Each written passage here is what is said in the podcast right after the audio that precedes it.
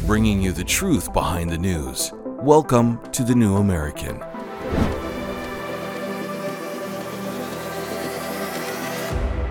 Welcome, everyone. I'm Paul Dragu. We're glad you can join us. The New American Daily takes the most important news stories of the day. We get rid of the propaganda and we bring you the truth. So if you enjoy this show, please share these episodes with others. Now, entirely peaceful pro life activists from Tennessee are facing years in prison. Also, Elon Musk's company Neuralink has implanted a computer chip in a human head. We'll look at the possible benefits as well as the dangers of this kind of technology. And later in the show, John Birch Society researcher Peter Rykowski joins us to talk about the con-con trouble DeSantis is stirring up down in Florida. We have all that coming up. But first, not that we need it, but we have more evidence that the current White House administration is the most subversive and un American in the history of this country. Yesterday, the whistleblower group Empower Oversight released a report revealing that the Biden administration is working to ban private gun sales. The White House directed the U.S. Bureau of Alcohol, Tobacco, Firearms, and Explosives, the ATF, to draft a document justifying such a ban. The ATF then drafted a 1,300 page document that supposedly does just that. Empower Oversight learned from two sources in the ATF that the proposed rule would ban private firearm sales from one citizen to another by requiring background checks. The proposed ban is supposedly intended to curb gun violence and therefore protect American citizens.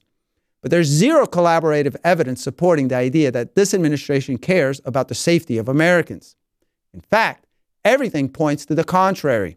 In addition to its support of groups that discredit and prevent effective policing and actions indicating that it's spoiling for a fight with a nuclear armed Russia, this administration has invited through open borders and released into the country tens of thousands of unvetted military aged men from numerous nations that hate us.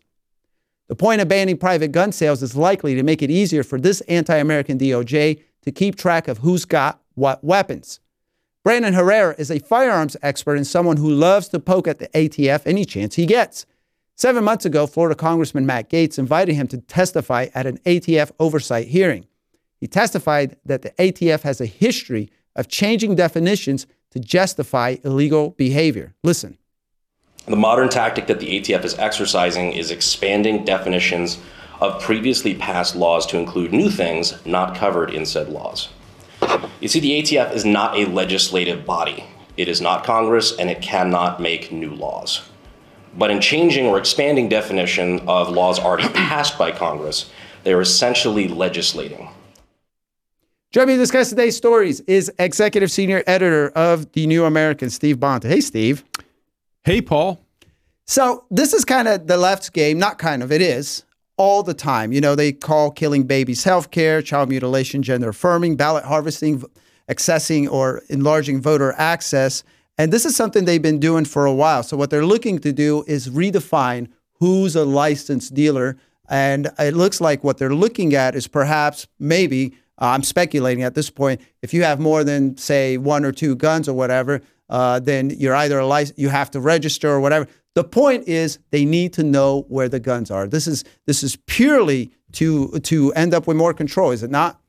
No, it's purely to prepare for their ultimate goal, which is the confiscation of all privately held firearms. Now, this is one of those so called conspiracy theories that we on the right have been insisting upon for decades. Uh, to which scoffers on the bo- both the main so-called mainstream right and the left have replied, "Oh no, no, no, no! You don't understand." Uh, either, well, we're doing this. We, we, don't want to confiscate all guns, or you know, the, the, the neocon types who don't own firearms themselves and see this all as just absurd, far right wing hyperbole will say, no, no, no, you, there, there's no malign intent here. That's just, you know, the, the, they're just, these are just honest mistakes. They're misguided and so forth. Okay, well, they said the same thing about illegal immigration. Yeah. Okay. And now people are realizing, okay, there really is malign intent. This yeah. really is a plan that has been around for a while. They're executing it with mm. a clear purpose. Yeah. Okay. The same is true of gun confiscation. I hate to call it gun control because that's really not what it is the the, the ultimate goal is goal right. here is is confiscation of firearms, and the reason is that they don't want an armed population. It has now there are of course some people on on the left who who do think and in superficialities who say, well, it's about it's about making America safer. It's about uh, preventing guns from getting into the wrong hands, controlling crime, all this kind of stuff.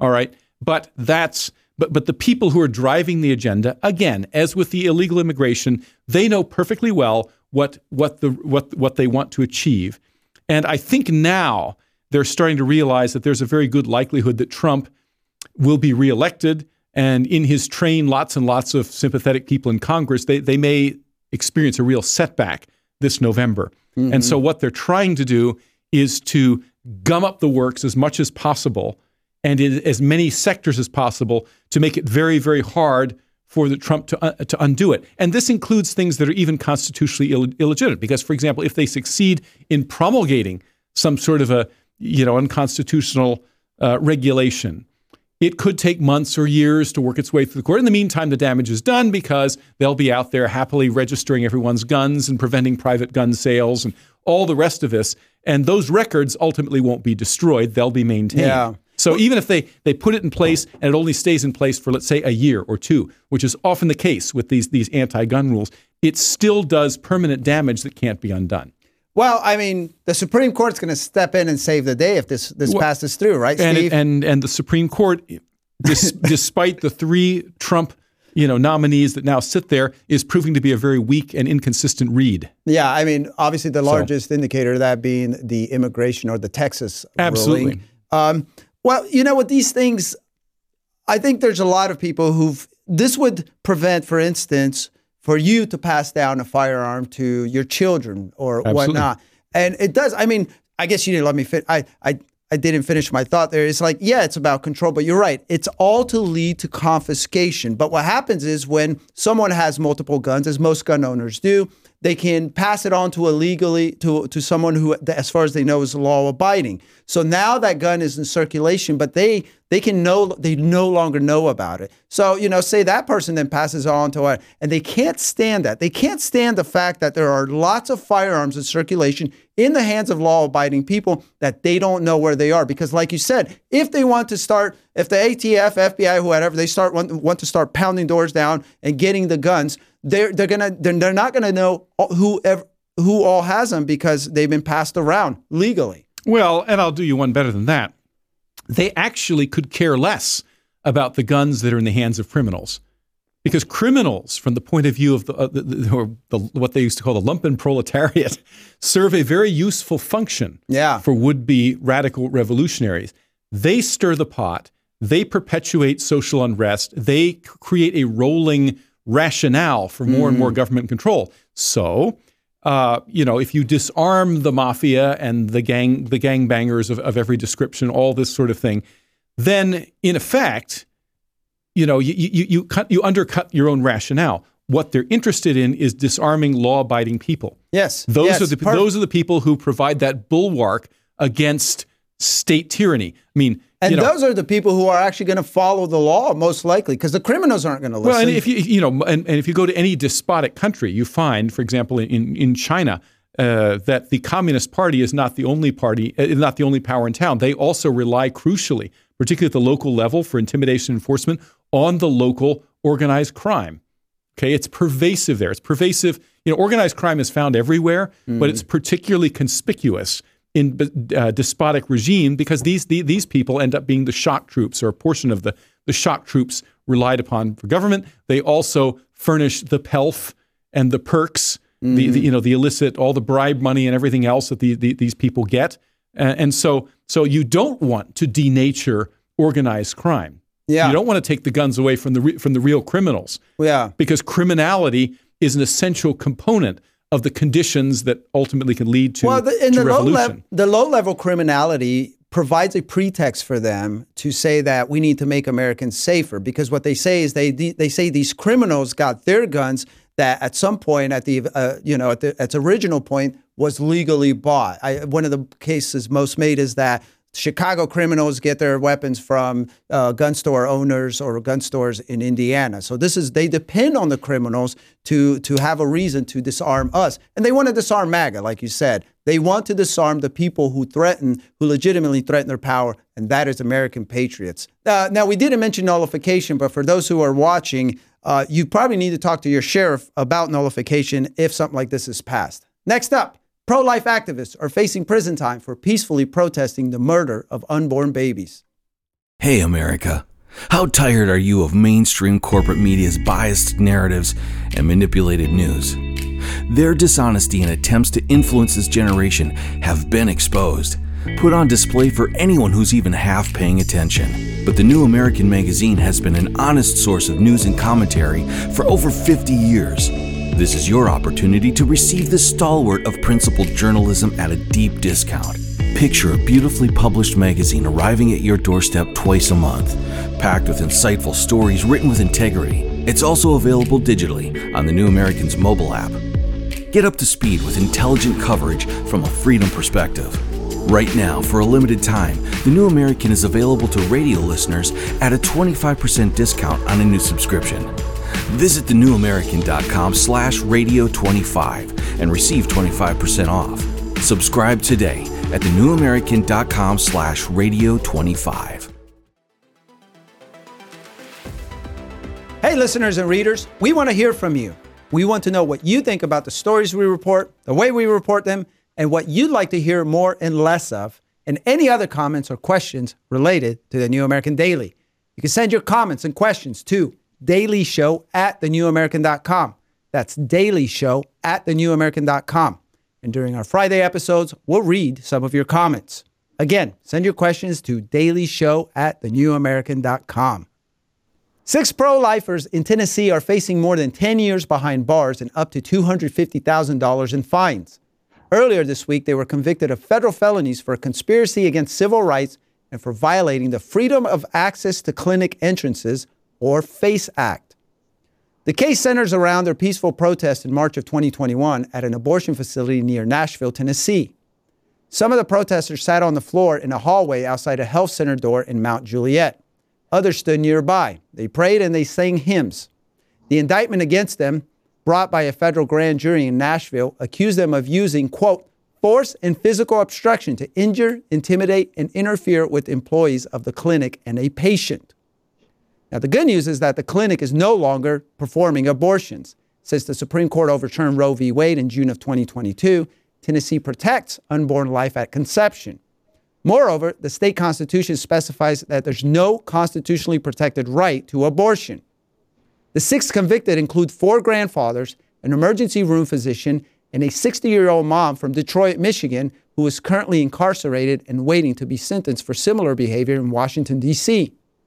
Another of the six is 65 year old Paul Vaughn, a small business owner and Christian father of 11 from Centerville, Tennessee. FBI agents raided his home last year.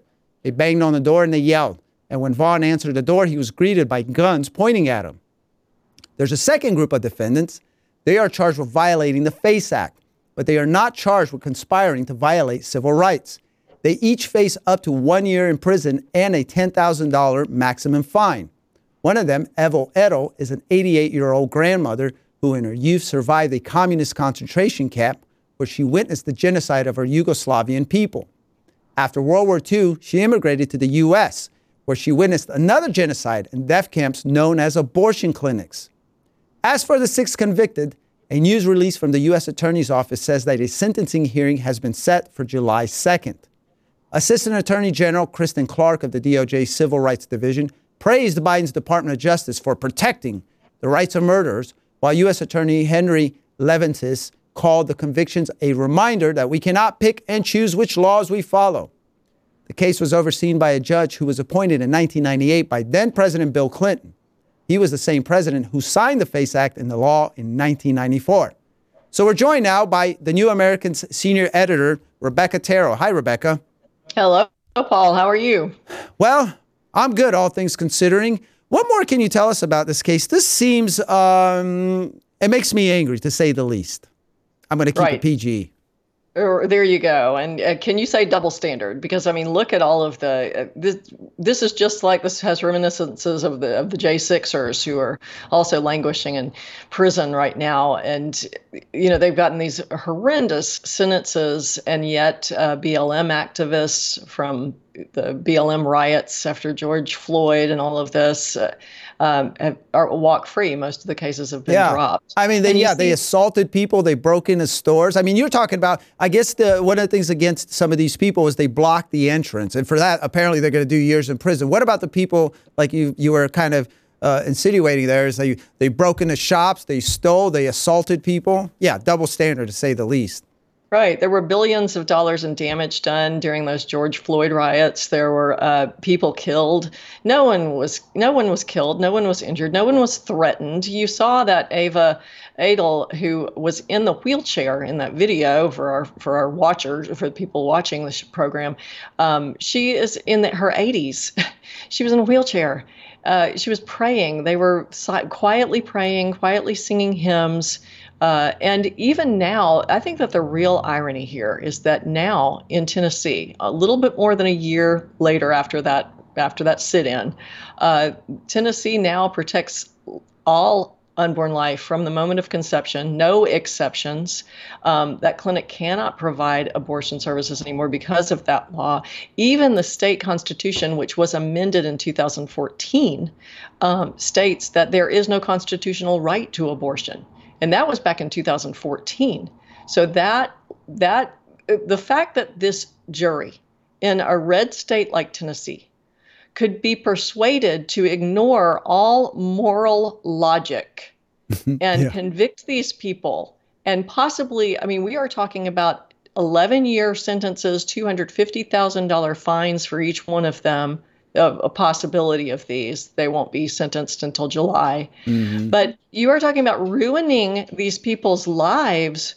Are you you really think you know the, the what you just read there about you can't pick and choose what laws you're supposed to do? That's directly opposite of what we've we've always been taught from the time we were youngsters.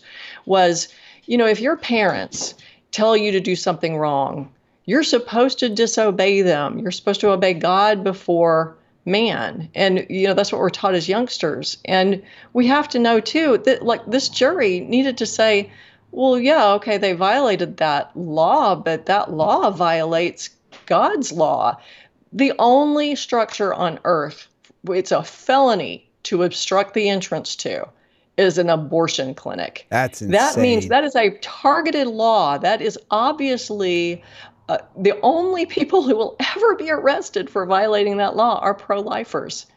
That law is targeted to torture yeah. and prosecute pro lifers for Rebecca, standing up for life. Do you know if there's, uh, is there any chances or talk of some of these folks appealing? And if so, where would they appeal? Would it be the state Supreme Court? Uh, yes, I mean, it, yes. Attorneys for the St. Thomas More Society, I believe, are uh, are defending them, and there are appeals planned, of course. Um, these six are not being held in prison while they're waiting sentencing. They are at home. They're on a kind of uh, lockdown at home, so uh, to speak. A, a pseudo house arrest? Right, exactly. That is not the case for the five who were convicted in Washington, D.C. They are not going to be sentenced till I think March, and they've been they're languishing in, in prison right now, waiting sentencing.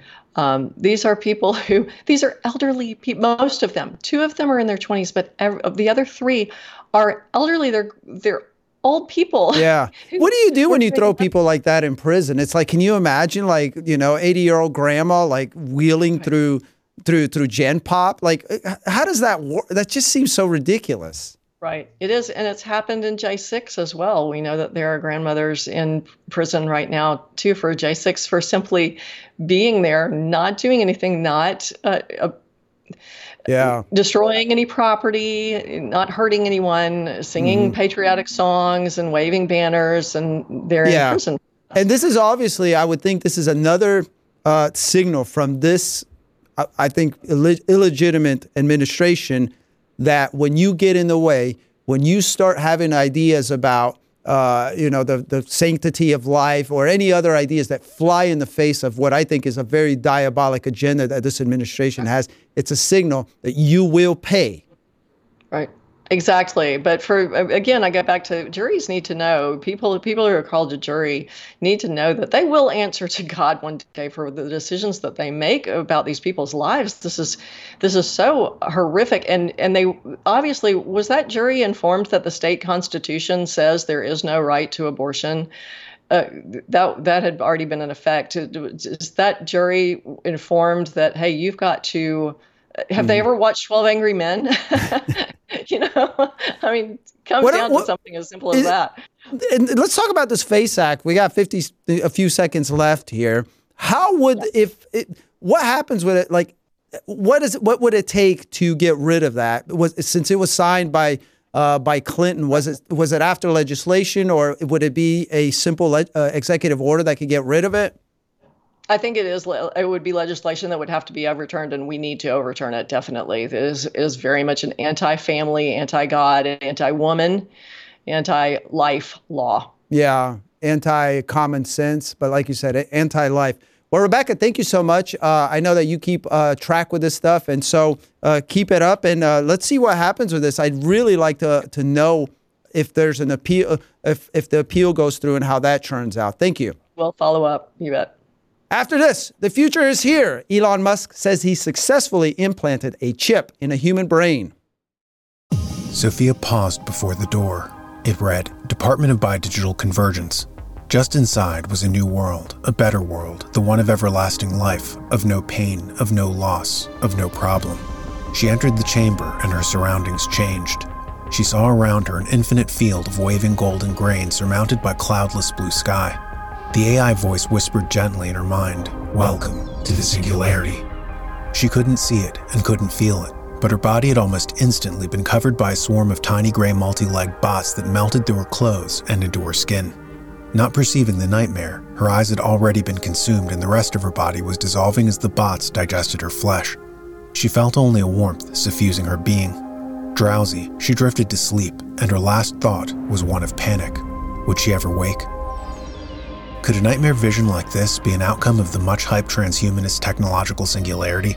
Enter the world of the future as illuminated by the experience of the past in Endgame, the new book by Dennis Behreandt, the publisher of the New American Magazine, and find out how the disastrous COVID pandemic response fits with the technocratic elite's thirst to create a transhumanist utopia.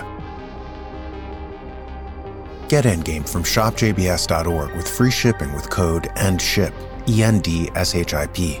Or get Endgame and the Great Reset Collector's issue of the New American Magazine and get free shipping plus an additional 20% off both with code N20, END20. The New American has just released our latest bookazine, a collection of articles on self reliance. It's called Self Reliance Foundation of Freedom. Without individual responsibility and without the ability to take care of ourselves without government help, we cannot be free. In this Polished Collector's Edition, we have articles on a number of important topics, including the self sufficiency of the founders, preparing for a worst case scenario, firearm self reliance, building a wood shack, and the importance of community, among many other topics. Now, the authors of the articles are experts in their fields. We encourage you to get a copy. You can order your copy at thenewamerican.com forward slash shop or you can call our office at 800 727 8783. However, you do it, make sure you get your copy of Self Reliance, the Foundation of Freedom. A company Elon Musk founded has implanted elements of a computer into a human brain. This is according to Musk himself. This important development was achieved by Neuralink, a Musk created company that has been working on not just implant technology, but also surgical and robotic technology that makes implanting a computer in a human head possible. This type of technology promises to integrate human mental cognition with machine compute technologies directly. This is exciting and terrifying.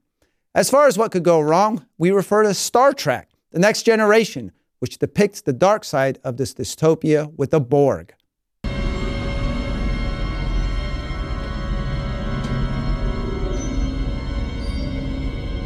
I am Locutus of Borg. Resistance is futile. Your life, as it has been, is over. From this time forward, you will service us.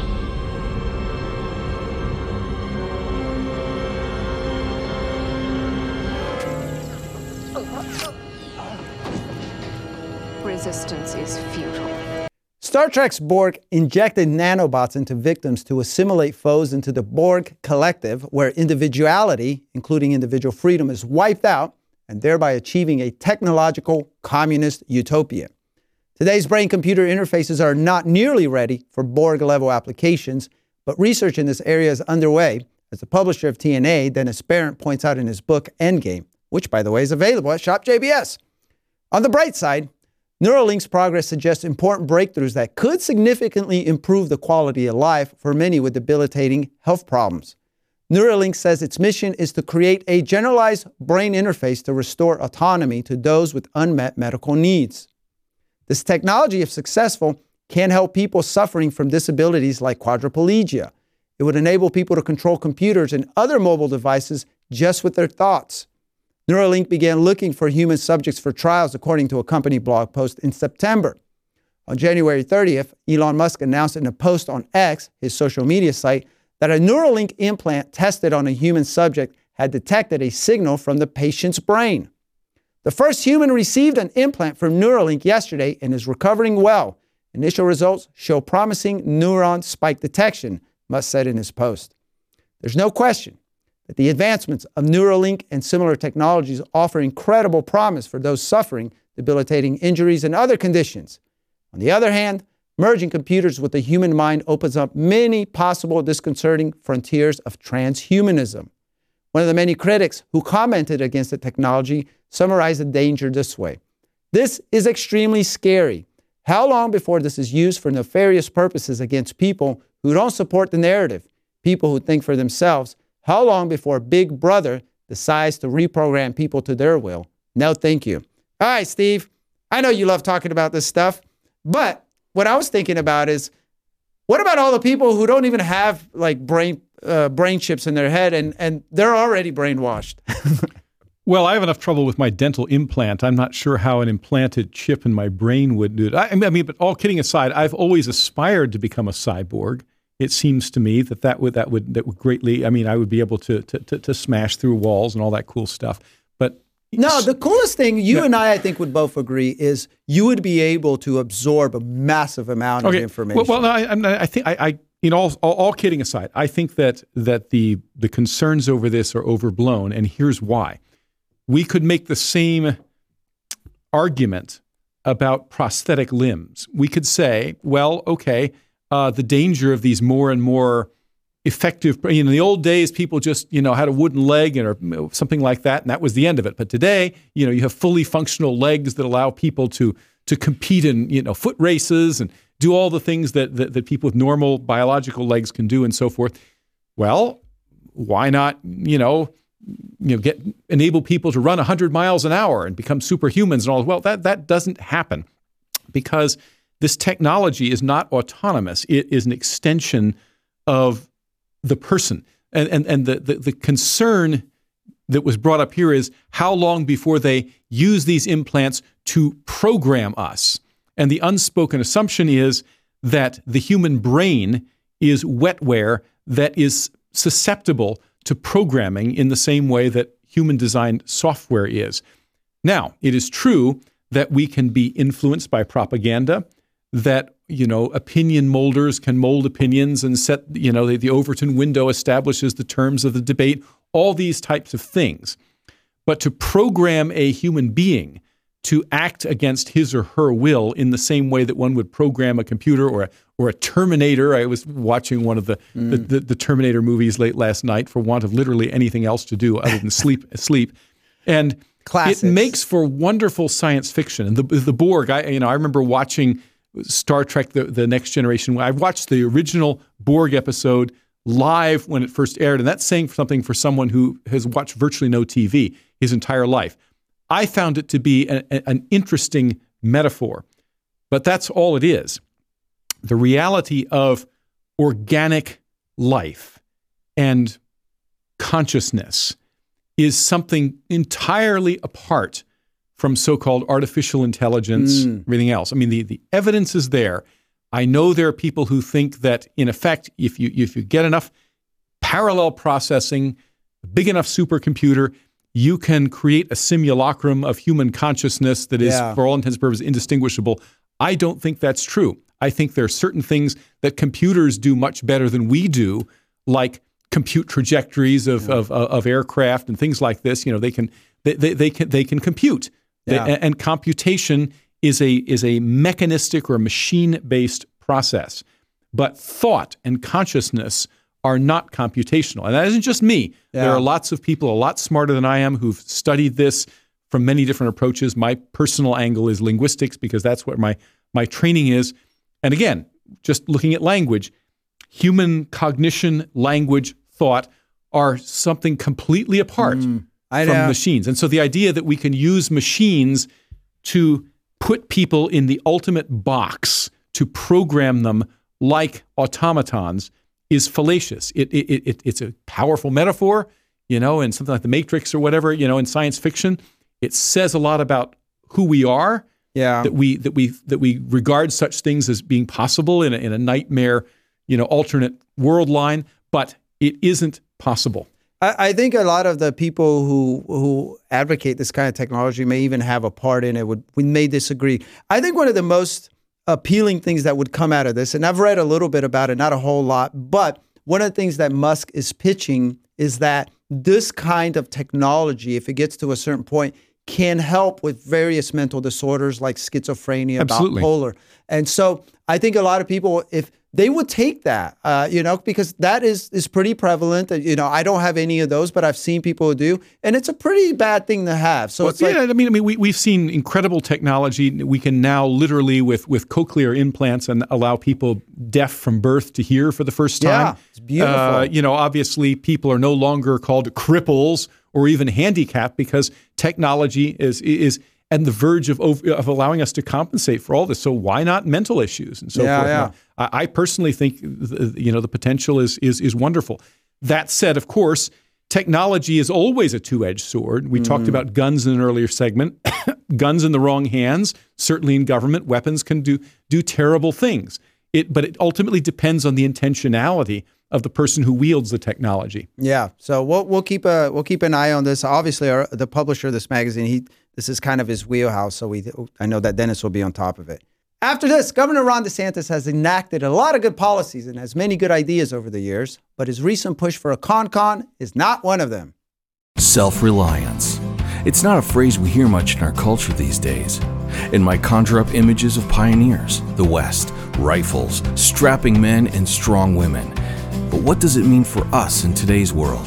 The New American Magazine has just released its latest collector's edition Self Reliance Foundation of Freedom. In it, the New American authors outline the necessity of self reliance for a free people tips for self reliant living, and the importance of not giving up hope. This unique edition includes articles on the self sufficiency of the founders, preparing for a worst case scenario, firearms, financial self reliance, the importance of community, and many other topics by expert writers. Now, for a limited time, the New American is offering a bundle of three collector's editions Self Reliance, The Great Reset, and Trump World for just $19.95. A great stocking stuffer available at shopjbs.org. Visit shopjbs.org today. For more news and in-depth analysis from the New American Magazine, the kind that you will not get anywhere else, make sure you have a subscription to our twice monthly print edition of the magazine. No other magazine has been as accurate and for as long about where policy and culture were heading than the New American. You can subscribe online at thenewamerican.com. Just hit the magazine tab on top and then on the drop down, hit the subscribe button. Or if you prefer, you can call for a subscription. Call 1 800 727 8783 Monday through Friday from 8 to 5 Central Time. That's 800 727 8783. Florida Governor Ron DeSantis is pushing for the Florida legislature to pass several Article 5 convention resolutions. Joining me is John Birch Society researcher Peter Rykowski to tell us a bit more about that and what you can do to stop it. Hi, Peter. Hi, Paul. Tell us all about it. What, what what's going on here? I think uh, I'm obviously somewhat of a fan of Ron DeSantis. I'm not sure a lot of folks here. I think it's pretty clear that over his over the years as governor, he's enacted a lot of good policies. He stood up to ESG. He stood up to woke madness. Uh, you know, there's there's several things that he's done, but he's always been suspect. And this seems like another reason to continue uh, his being suspect, right?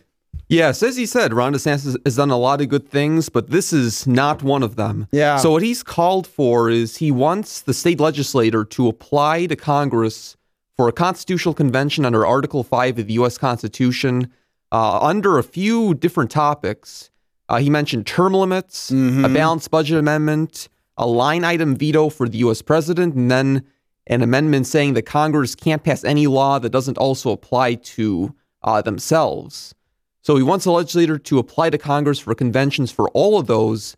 Uh, so far, uh, resolutions have been introduced only for the term limits and balanced budget Yeah. aspects, but apparently the other resolutions will soon be introduced. But he's pushing for them to pass it. And this isn't new because Ron DeSantis has previously endorsed an Article 5 constitutional convention, but Yeah. he's you know intensifying this push for that. And this this reflects the push by the organization who's kind of leading uh, leading the charge for uh, CONCON, that being Convention of States.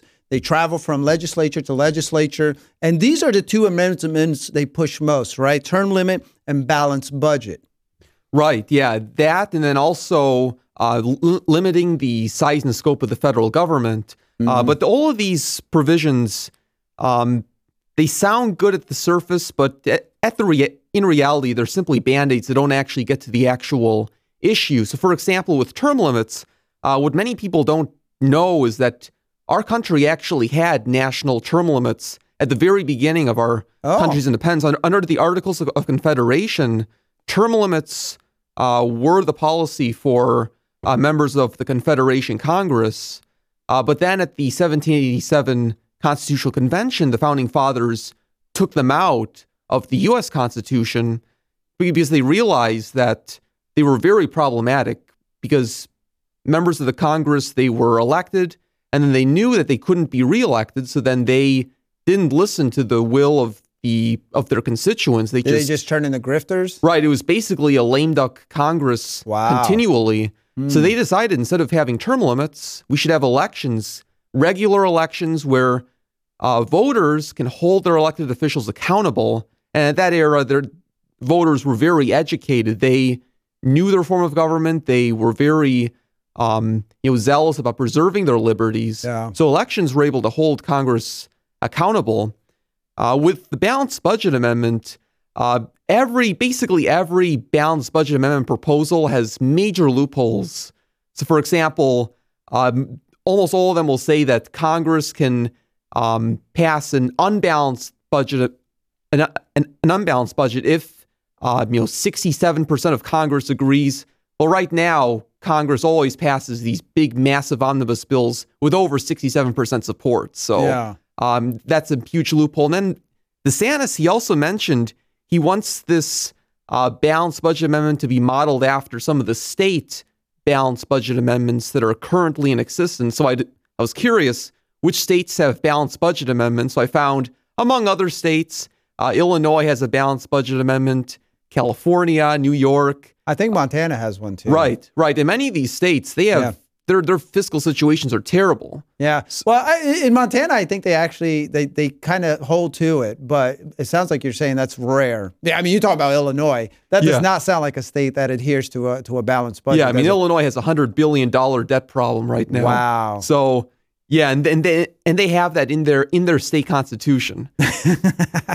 so so these so these solutions they're they're basically my my point is they're they're band aids. If Ron if Yeah. you know But what is the risk? Because it's like I think you made a great point, and this is something we always say. I mean, even if, I mean, going back to term limits, like you said, it's like we have those. We have elections. If you really want to get rid of someone, you you vote them out and whatnot. But this comes with a risk that far overshadows any benefits that may actually come because we don't even believe, like you made the case, that those benefits would actually exist in the first place. But the risks are greater, aren't they? Yeah, there there are huge risks in Article Five convention. It could even be so bad that they could throw out our Constitution entirely and put in a new constitution, and, and there's precedent for that at the 1787 convention. That convention originally was specifically to revise the Articles of Confederation. Mm. And the states that sent delegates, they explicitly said the purpose is simply to make amendments to the Articles of Confederation. Yeah. But then the delegates decided we're going to throw out the Articles of Confederation entirely. And not only that, but we're also going to change the method to how, you know, for ratifying the new Constitution. It was, it was originally unanimous. All states needed to agree, but then they said, no, nine out of the um, 13 states can uh, yeah. agree to it. And so that's the precedent that we have. And not only that, but you know, among many other examples, you know, Convention of States, some of these this organizations, Congress? right? Yeah. Yeah, yeah, yeah exactly. Well, well, one of the points that, uh, for instance, the COS at, uh, people and, and their advocates make is that you need, was it three fourths, or you need a majority of states to approve anything. And they're saying there's no way that'll happen considering all the red states. But that's not necessarily the case because it's like we have, for instance, a Republican dominated House, and they can't even stop this runaway spending train. They can't even stop the invasion. They can't even say, no more money until the border is closed.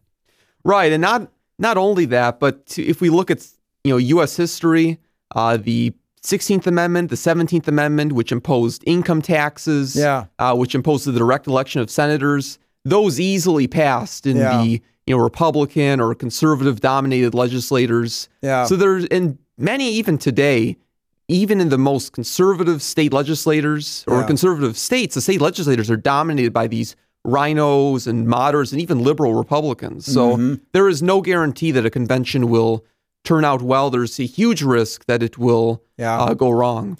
What do we, what do we got going here? What is the research department? I know we have some legislative alerts, some ways that people can can kind of do something right away, huh? Yeah, we have alerts whenever a uh, resolution to apply for a convention is is introduced we intro- we uh, put out an alert for each individual state. So on jbs.org forward slash alerts, we have alerts for every state, and we encourage people to uh, go there because they give a very easy way of contacting the legislators, yeah. getting in touch with them, and telling them, uh, you know, please, uh, you know, don't, don't allow this to pass. Protect our constitution, enforce it. Don't try to change it. Yeah, and we've been highly successful. I mean, the Birchers have been probably the largest force, the most not the largest, but the most effective force at stopping this.